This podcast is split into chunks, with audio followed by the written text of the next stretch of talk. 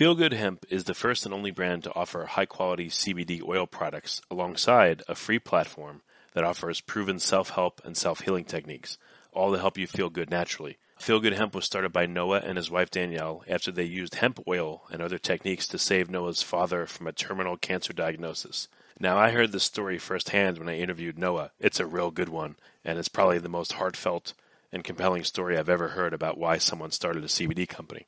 So Feel Good Hemp is more than just a great place to buy CBD products. It's actually a community of like-minded souls committed to feeling good and doing good. So use coupon code GENIUS33 at checkout to save a third or 33% site-wide on your first purchase. Visit feelgoodhemp.org to shop now and access their free empowerment platform. Forget frequently asked questions. Common sense, common knowledge, or Google. How about advice from a real genius? 95% of people in any profession are good enough to be qualified and licensed. 5% go above and beyond. They become very good at what they do, but only 0.1% are real geniuses. Richard Jacobs has made it his life's mission to find them for you. He hunts down and interviews geniuses in every field sleep science, cancer, stem cells, ketogenic diets, and more. Here come the geniuses. This is the Finding Genius Podcast with Richard Jacobs.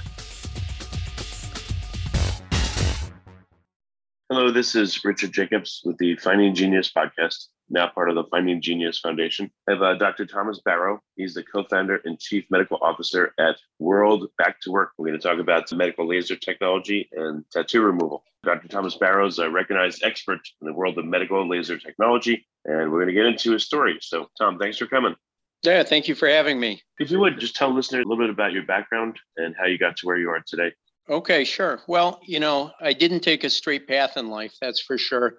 I started out life wanting to be a professional classical musician. So got a degree in the French horn and, and, then realized that it was very difficult to get a job doing that. But one of the French hornists in the Chicago Symphony, I think, was a science teacher before he landed the gig of a lifetime. And I thought, well, that seems kind of cool. Maybe I should have a, a second degree in something else. So I ended up in college taking a class in archaeology, another one in economics, Japanese literature. I mean, you name it, I took it. I had way too many credits when I finally graduated, but I just kept exploring, trying to find something that might be as interesting to me as music. And I stumbled into a genetics class for non science majors. And it was so fascinating to me that I decided I wanted a degree in genetics. So I ended up getting a double major in French horn performance and genetics. And at the time, my girlfriend, who was from Iran, was a double major in violin and biochemistry, and she was pre med. So she took me by the hand and dragged me into some pre med society meetings, and I thought that was pretty interesting. And then before you knew it, I wasn't uh, heading into genetics, I was heading into medicine. So mm. once I got into medicine, explored a lot of things. And, and as usual, I liked so many things, it was hard for me to narrow it down. And so I ultimately decided to do emergency medicine so I could kind of do a, a little bit of everything. And emergency medicine fit my personality because at the time I was on a skydiving team and making hundreds of skydives and uh, I just, you know, couldn't pontificate, you know, walking slowly through the hospital. I needed the go, go, go adrenaline of gunshot wounds and CPR and all that sort of stuff. So somehow I meandered from the French horn into the emergency department. And then I did that for about, I don't know, 10 years or so. And then uh, a childhood friend had a really interesting backstory, and and he caught my interest. So my childhood friend and next door neighbor growing up also took a, a non-traditional path in life. And he had moved to French Polynesia, and there he got interested in traditional Polynesian tattooing techniques. And then he ended up marrying a, a Tahitian descendant of royalty. And anyway, when he came back to the United States with his wife, uh, he had thought about starting up not just a tattoo clinic, but also a, a tattoo removal business which seemed like it was a, a, joke, something out of a Far Side cartoon, you know, like tattoo on, tattoo off. Right. And he approached, yeah, he approached me and he said, "Hey, this is a really interesting thing because we sort of thought tattoos were a fad, and but they're not. They're not going away, and they've been around for so long. I think people are starting to see the evolution of the artwork, and if we could maybe clean up some tattoos that aren't so good, we could put better ones on." And that was his pitch to me. And so, about 15 or more years ago, he asked me to join him in that project, and I thought that was interesting because you know lasers who doesn't want to know about lasers? So as a kid, that was always something fascinating to me. Ever since Star Wars, I wanted to do something with lasers. And so that's just sort of how I ended up in spite of all the other earlier plans in life. Yeah, very interesting. What's the focus of your company today? Well, I have a, a couple of companies I'm, I'm working with, but in the laser universe, we started out with just this little small shop where we put a laser in the back room and focused on just improving upon tattoos and facilitating cover ups. And it occurred to us if we put a sign in the window, maybe people would come inside. And that worked really well. And then we thought maybe if we advertised online, more people would show up. And before you knew it, we had a business that had grown to seven locations in the United States and in Canada. And then about a year or so ago, maybe two years ago, a group from Australia showed up, called themselves Removery, and they started consolidating the US market, actually, also in Canada. So they acquired a, several of our stores and were introduced to me through a number of the other players in the space. And they invited me to come on to their medical advisory board since I've been doing laser work for over 15 years now. So Removery is a company I'm now working with in the laser market, and I believe they've grown to 85 locations. So they just eclipsed, you know, what my business partner and I were doing. And so now I'm I'm part of that larger company. And my other company that I'm quite proud of, I'm the chief medical officer of World Back to Work. And we incorporated March of 2020 to try to make sense of what to do with the COVID problem. So the, the government was coming out with recommendations, but businesses were sort of at a loss how to implement those. So my business partner in that space, David Shore and I uh, decided that we wanted to help make sense of it. So my other company is uh, working on COVID compliance and testing and, and, strategies to mitigate risk for companies as they try to make sense of the complicated rules, which is COVID in America. Yeah, should we focus on the world back to work or the tattoo removal? What's your preference? Well, I'd love to tell you about all the time I spend living and working with the Lakota Sioux in South Dakota. I'm also the medical director of the Rosebud Emergency Department uh, for the Indian Health Service, where I deal the the frontline COVID response. But I think a really interesting story is lasers. Maybe we should focus on lasers because I have an awful lot of experience in that, and it's a fun topic. We'll focus focus in like a laser on them. In the world of lasers, what's interesting to you about how tattoos go on and how they come off with lasers. Like, what's you know, scientifically what happens to cause tattoos to be removed? Well, you know, it's interesting how much I've learned in that space because I, I, thought it sort of made sense. And, and the more I learned about it, the more I realized there was a lot of confusion that I and other people had with regards to tattooing. So I think before you, you jump ahead and say, how do you get rid of a tattoo? Uh, you have to ask the question, how do you get a tattoo in the first place? And uh, interestingly enough, if our immune system really was 100% efficient, nobody would have a tattoo. You'd put foreign material under the skin, and white blood cells, macrophages would show up, gobble it all up, and, and get rid of it, and you would clear the tattoo immediately. There would be no tattoos. But fortunately for tattoo enthusiasts, that's not how it works. When you put tattoo ink into the skin, what ultimately happens is some of it washes away, some of it gets gobbled up by white blood cells that carry it away to the lymph nodes and dispose of it. But a lot of it just sort of gets stuck in place. And for a long time, they didn't know was it just sort of sitting there outside of the cells? Is it inside the cells? Where, where does this tattoo ink end up exactly? And it turns out most of the tattoo ink that sits in place, you know, for years, if not for your entire life, is inside cells. And once it is entrapped in those cells, it's sort of there to stay.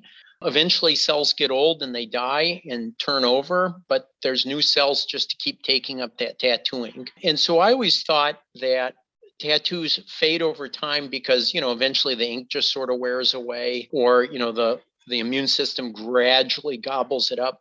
But I learned something really interesting and bizarre. When I was working as an emergency room doctor in Dallas, Texas, there was some sociopath lunatic that was running around throwing gasoline on people and lighting them on fire for no good reason other than he was a sociopath. And and I got a number of these burn patients came into our hospital for treatment, and some of them had pretty severe burns. Half their back was burned, and a fella came in, and he had a, a jaguar tattooed across his back, and the part of his tattoo that wasn't burned uh, kind of look like what you expect to see with old tattoos, right? So instead of black ink, you know, for the Jaguar, it's sort of fades into this green gray color and the lines aren't all that distinct. So it sort of looks like maybe that tattoo was fading or the ink was going away.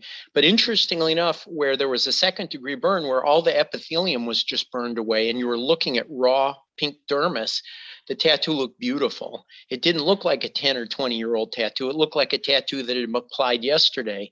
The black ink wasn't green, it was jet anthracite black. The eye of the Jaguar was a brilliant blue. The claws on the front of the, the Jaguar over the burn site were sharp and distinct, and the ones that were in the unburned area looked kind of blurry. And I realized that one of the reasons why tattoos have the illusion of fading over time. Many people think is because the ink is breaking down or the ink's migrating or, or, getting smeary under the skin. But after seeing a bunch of burn patients with tattoos, I realized that's completely incorrect. And what we see when tattoos appear to be fading is oftentimes what's happening is the surface epithelium, the top layer of your skin, is becoming uh, irregular in appearance. It, it, gets a texture. An example of this is if, if you see a child's forehead, it's shiny like a mirror. You can almost see your reflection in a, in a young child's skin because it's so smooth and homogeneous, and light reflects off it uniformly. Whereas if you look at the skin of somebody who's older, you realize it looks kind of dull. It doesn't reflect light quite as well. And so what's happening is as light passes through the epithelium, as our skin ages, it causes a scattering effect. And that scattering causes the ink to essentially color shift. It doesn't quite look like the same color that it was when you put it in years earlier. And it also makes it look blurry and less distinct. And I thought that was really, really interesting. Yeah, I've seen that, people, older people with tattoos, and they are very blurry and I wondered why that happens. So that's interesting. Yeah, and so most people get that wrong. So if you if you talk to a lot of tattoo artists or, or people that are aficionados aficionados in that space, they really kind of don't understand that. And and so unless you see somebody that's had aggressive dermabrasion or like fallen off their motorcycle onto their tattoo, or like my cases I've seen with people who are burned, um, you wouldn't really appreciate what's happening under the skin. And so that leads into a, another topic. Is is one of the things that people have tried to do is to remove tattoos more easily with less cost. You know, I mean, let's face it, lasers are expensive. There's a barrier to entry. And so there's a number of companies that came into the market that basically have topical creams and salves and unguents and acids and all kinds of things that they purport to remove tattoos. And if you look at their sort of befores and afters, you never really get to see an after where the tattoo's gone. You get to see, hey, here's what it looks like after only a couple of treatments. And you realize that wow look at that. The tattoo looks blurry. It looks a little bit faded. You know maybe there's something to these tattoo creams that they're putting on the skin.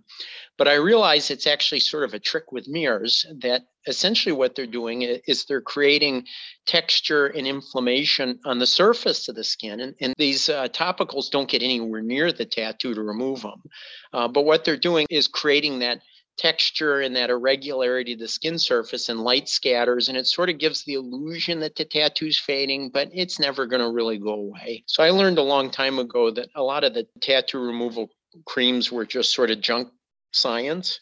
And if you look at the ingredients a lot of them have tons of plant materials in there. And many of the plant materials you know guess what? Can cause contact dermatitis. It's like sort of like a weak form of poison ivy on your skin. And they put so many different things in there that everyone's going to have at least some skin irritation to at least one or more of those things. And that little bit of inflammation that occurs over the surface of the skin gives the illusion of fading. Well a couple so, of questions here um, Supplementing with hemp CBD products is one of the best things you can do for your overall wellness or to improve conditions like chronic pain, sleep issues, anxiety or depression, or other conditions related to inflammation. Feel Good Hemp offers high quality CBD oil products alongside a free platform of proven self help and self healing techniques, all to help you feel good naturally. They're offering our listeners a very generous 33% off their first purchase. Use the coupon code GENIUS33 at checkout, and you'll save 33%. Visit feelgoodhemp.org to shop now and access their free empowerment platform. What's it like to take a tattoo off someone that's young versus old? Like, what makes it more difficult? You know, different people that have more melanin in their skin, how does that affect it? Like, what are some of the factors you noticed?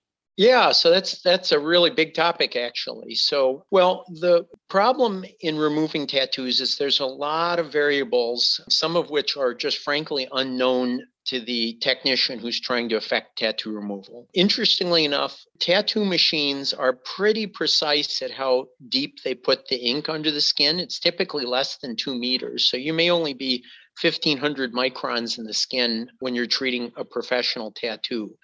But what you sometimes can't see is the density of the ink. So uh, when tattoo artists will place a tattoo, sometimes they'll stretch the skin as they tattoo because as they release the skin, the recoil of the skin creates this appearance of density. And, and sometimes what we see with younger, less experienced tattoo artists, their technique maybe isn't up to speed. And so they pack in a lot more ink sometimes to try to get the appearance that they're looking for. When I see a tattoo that's dark colored, um, I don't know if it how much ink is in there. And sometimes we have to laser people a couple of times. Even we get rid of half the tattoo ink, it may not even start to look like it's fading because there's so much ink there. So so the quantity of ink that's under the skin is clearly one of the factors.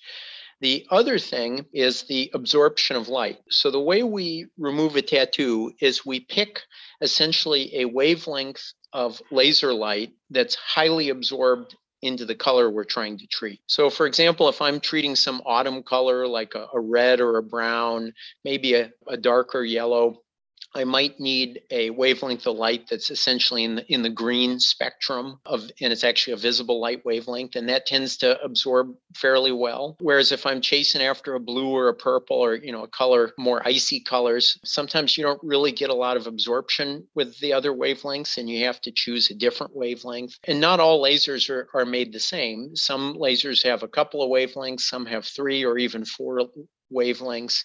And so selecting the right wavelength to go after the ink that you're chasing is another part of the equation. And then, yet another thing is the immune system, because ultimately, what we're doing, as I mentioned to you, when you place a tattoo, the ink is ultimately becoming entrapped inside cells when I want to get rid of a tattoo, I can't simply destroy the ink. It doesn't just chemically go away. What I'm doing is adding enough energy that's absorbed by the ink that essentially fractures it like a shock wave and breaks the cell apart that's been holding on to it. And if you do that right with the, the correct wavelengths and the right pulse durations, you can do that with as little injury to the skin around it as possible. So we try to really select the pigment we're after. But once that ink is exposed back into the extracellular space, guess what? It's just like you got a tattoo the first time. And your immune system isn't really 100% efficient at gobbling up every last little bit of spilled over ink.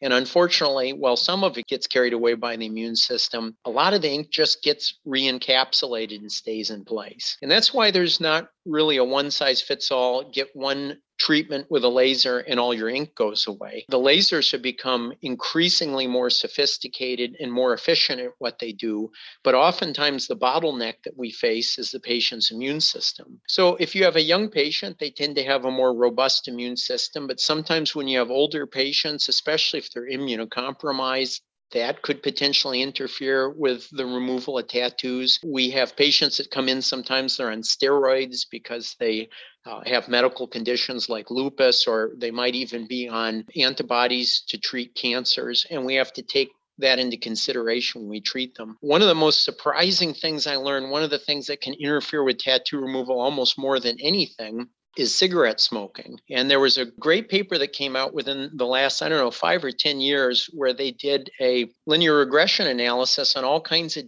different features. Like you say, how old is the person? How old is the tattoo? What color is it? How long have they had it?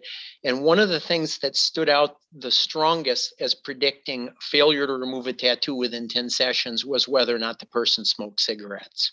Why does that affect it so much? What does that do? Yeah, well, you know, cigarette smoking actually is a vasoconstrictor. So the little small blood vessels will constrict immediately after you smoke cigarettes, but it also can uh, interfere with your immune system, the ability of white blood cells to migrate. And it even has a play in potential, uh, potentially impairing wound healing. And plastic surgeons have known this for a really long time. So if you decide you want to go see a plastic surgeon and get a cosmetic procedure, you know, a surgical facelift, a breast augmentation, augmentation, whatever it is, and you smoke, a lot of plastic surgeons will just turn you away because they know there's a chance that the work that they do will potentially be harmed by cigarette smoking. It may delay healing. It may cause dehiscence, you know, where a wound actually breaks down and needs a revision. So if it's not a life or death surgery that you need. If it's a cosmetic procedure, there are plenty of plastic surgeons just say, hey, you know what? Get on a smoking cessation plan and, and come see me in a few months when you stop smoking.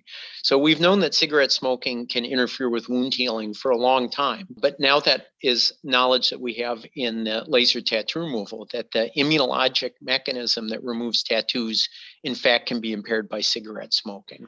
Yeah, that's that's very unusual. What happens again in an older person when you're trying to remove their tattoo? They have a blurry, you know, faded color shifted tattoo. Is it easier or harder? Well, you know, the wound recovery sometimes can be more difficult uh, in removing tattoos in older patients. One of the things that happens as we age, as our skin ages, it becomes thinner. And everyone's seen, you know, grandma's got thin skin. She just bumps up against something and then has a gigantic purple blue bruise and the skin sloughs off. Part of what our skin surface is made of, these back and forth. We call them invaginations, but basically these dermal papilla, where you have these mountains of dermis that rise and fall under the skin, and the dermal epidermal junction, the amount of surface area between the top layer of our skin and the middle layer of our skin is actually larger than the surface of our skin altogether. So you have all these back and forth little lumps and mountains that increases the communication between the top layer and the middle layer, which is the dermis. And what happens as we get older is those peaks and valleys in our skin, those that dermal epidermal junction, it starts to wear thin. And the thickness of our dermis starts to thin as well. And so uh, it's easier to wound somebody that has older skin and it's much harder for them to recover afterwards.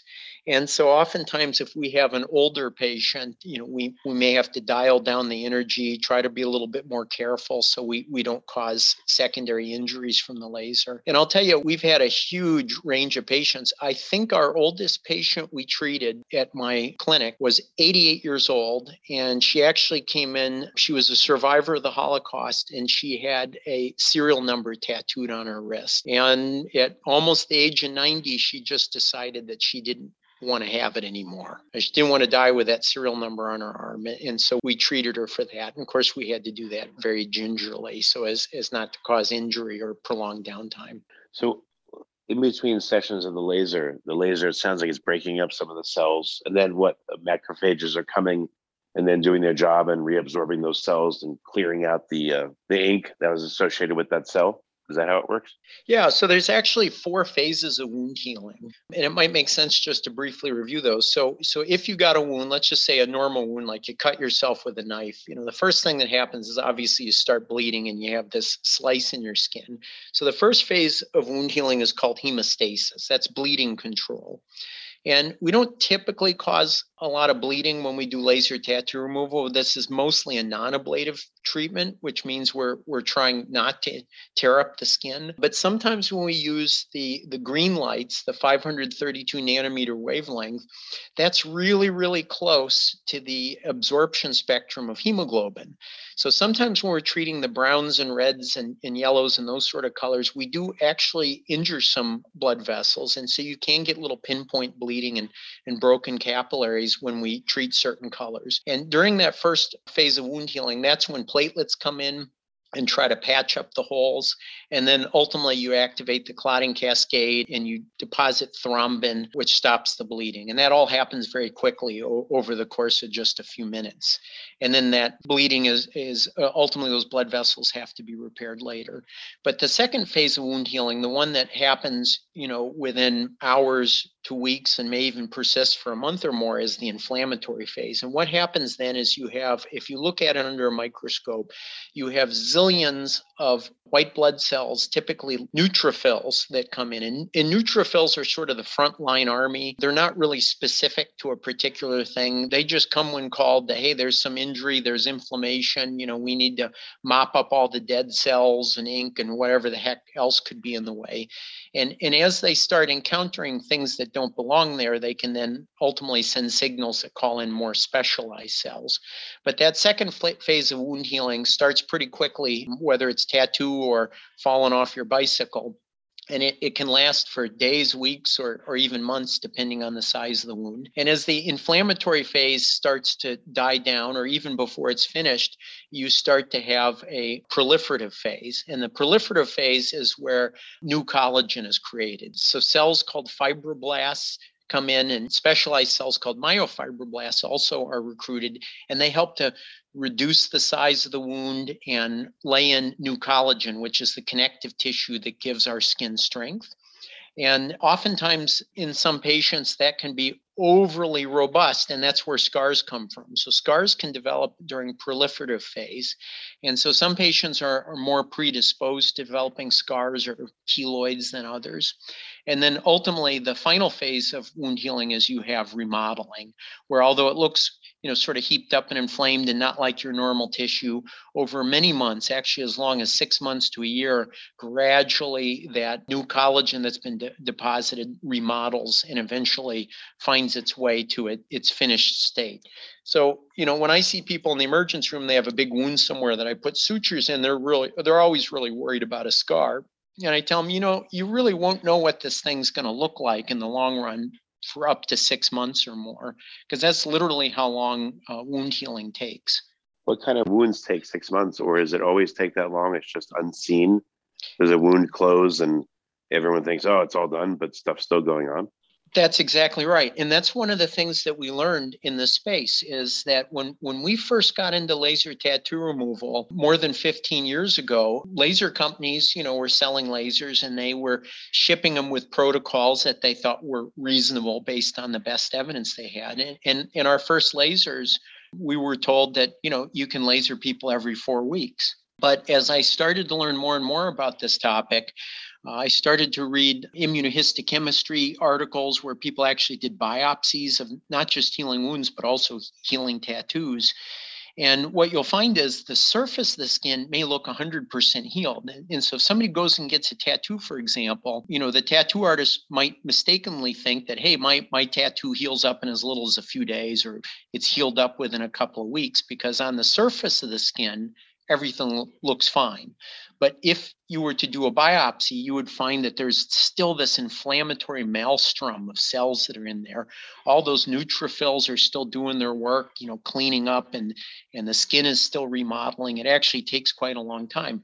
And since the removal of tattoo ink is immunologic, um, the laser is just the part that creates the conflict under the skin, and then the immune system goes to work. And we realized that when we were lasering people at intervals of only four weeks we actually weren't giving them adequate time uh, to recover. And, and so we did some in house experiments. So, well, what happens if we wait six weeks? What happens if we wait eight weeks? What if we wait 12 weeks? And it turns out that um, slowly, imperceptibly, little by little, day by day, tattooing keeps dropping out and disappearing as you keep waiting between sessions. And so, in fact, uh, studies that have looked at this have suggested that if your goal is to remove a tattoo in the fewest number of sessions, then you want to have the longest period of time between. It really would be no big deal to wait eight weeks, 12 weeks, or even longer. It doesn't hurt you to wait longer if you want to do it in fewer sessions. Many of our clients, though, tend to try to egg us on to go faster than we should. Um, and you know, a case in point, we had a, an unfortunate young fellow that was uh, in the United States uh, illegally, and he was from Honduras. And he was covered with all kinds of tattoos that I think he had gotten in the United States that may have gang affiliations.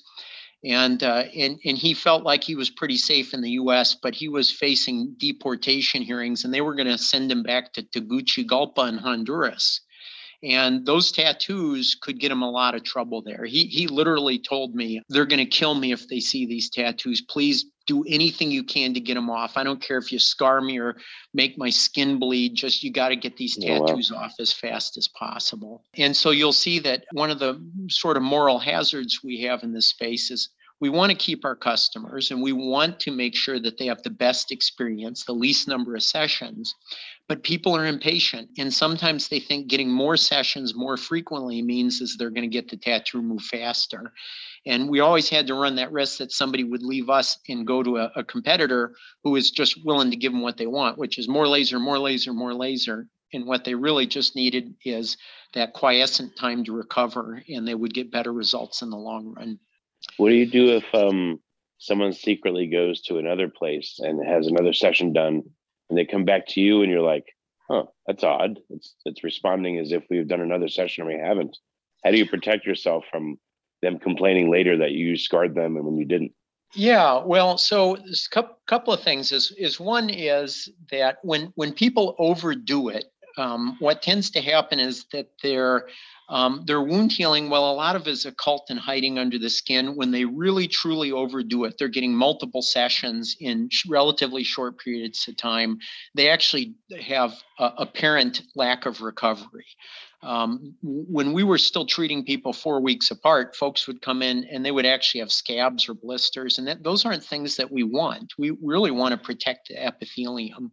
And so, folks are going out there and they're just going overboard and doing all kinds of things. They tend to come in with, and their skin really shows it. They look chewed up to us. And particularly if they're doing some of the shorter wavelengths, which are tough on the skin, they'll come back with pinpoint bleeding and little broken blood vessels. And, and so we know that they were potentially up to something. I don't think that happens to us very often because you know we always were really good with our customer service and we made it clear to our clients that if they were in a rush this wasn't the place for them that you really have to be patient with what we're doing and, and trust that you need this time in between. But I don't doubt we lost some customers to people that were inappropriately in a hurry. And what about again if you have young customers, but you know some have much darker skin or different types of skin? Uh, how does that affect the laser? Yeah, absolutely. So instead of talking about colors, sometimes it's better to talk about chromophores. And a color obviously is, is something you can see with your naked eye, but a chromophore is uh, something that absorbs a specific wavelength. And, and while many of those things have colors, um, some of the laser lights we use actually are infrared, and they may interact with things that you really can't see with the naked eye. So, for example, if we're using a CO2 laser, an erbium laser in cosmetic medicine, we're interacting with water. So there is no color there. It's a, a chromophore that we interact with. Our problem that we have is magnified by people who have competing chromophores. And, and the most obvious of those is melanin, as you mentioned. So, melanin is the thing that gives our skin color. And so, for me, the ideal candidate is somebody with really pale skin and a very dark tattoo. That's easy. The background skin has got almost no melanin or pigment in it at all, but the tattoo you're treating is clearly uh, grossly a different color than the skin around it. And, and, that makes it pretty simple. So we can target that pigmented in the tattoo and really not have a lot of risk that we're going to hit any of the skin around it.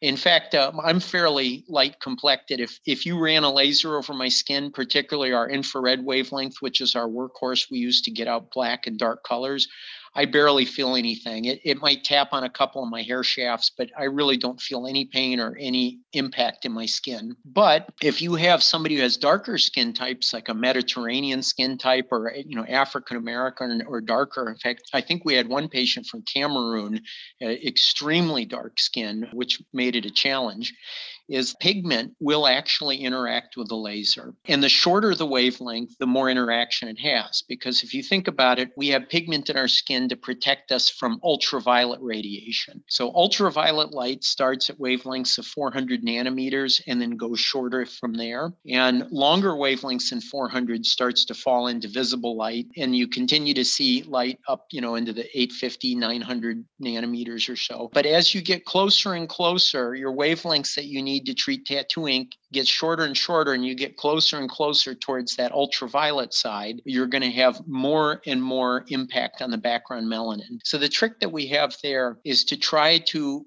balance the amount of energy that we're delivering so that there's still thermal relaxation so that the melanocytes don't get destroyed that we're trying to target the tattoo ink more selectively and, and one of the interesting tricks that we have to do has to do with the amount of time the laser light is on. So, back in the day, 30 years ago, lasers, cosmetic lasers were still somewhat in their infancy. The amount of time that a pulse of energy was on was fairly long. You could measure it in milliseconds and thousandths of a second, and that sounds pretty short.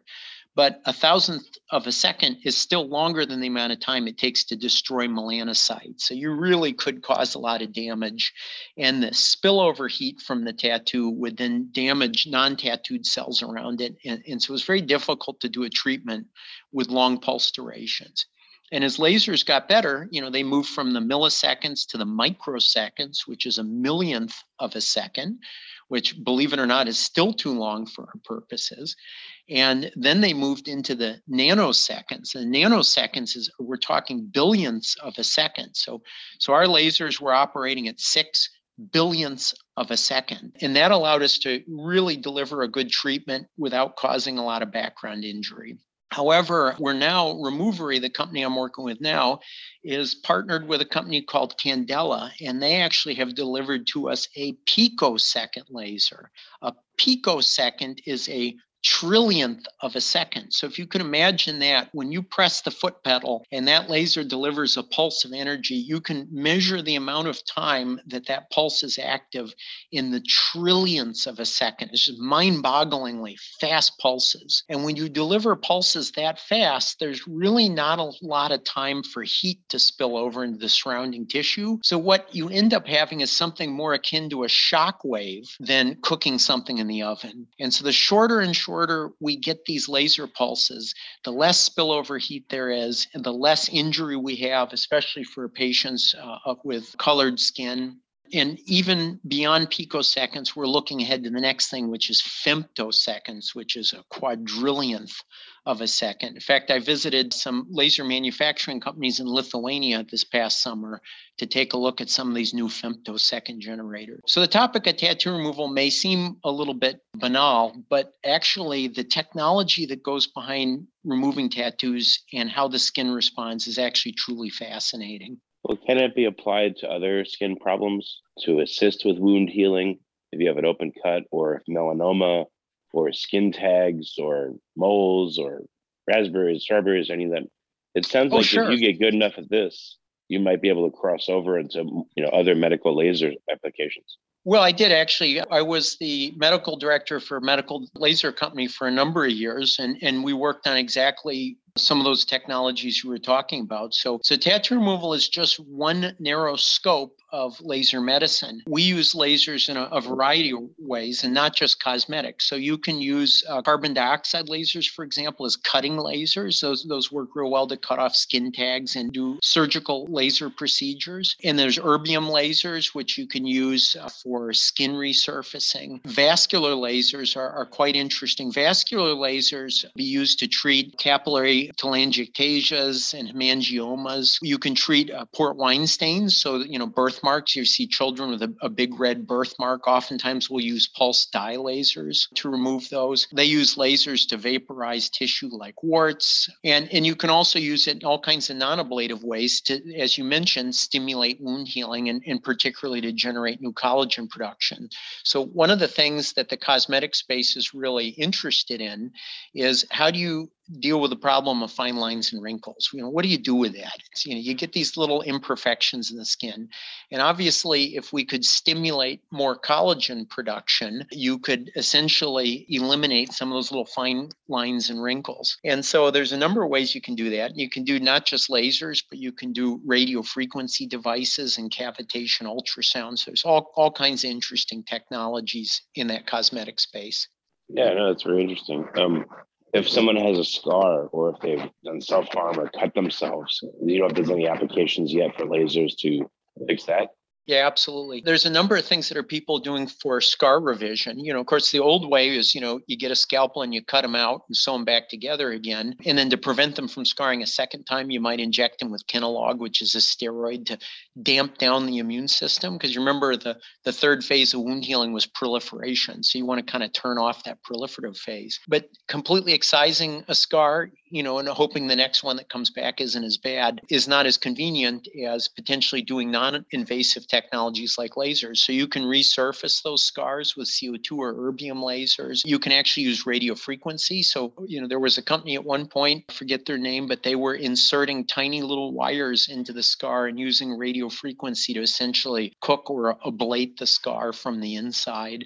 So, yeah, there are a lot of applications for wound and, and scar remodeling. Well, very good. I mean, it seems like you're really are interested in this stuff, and uh, we could talk about it for a long time. We're just about out of time. What's the best way for people to find out more about, you know, the laser removal, the tattoo removal with Removery, and uh, your other exploits? Where can they go?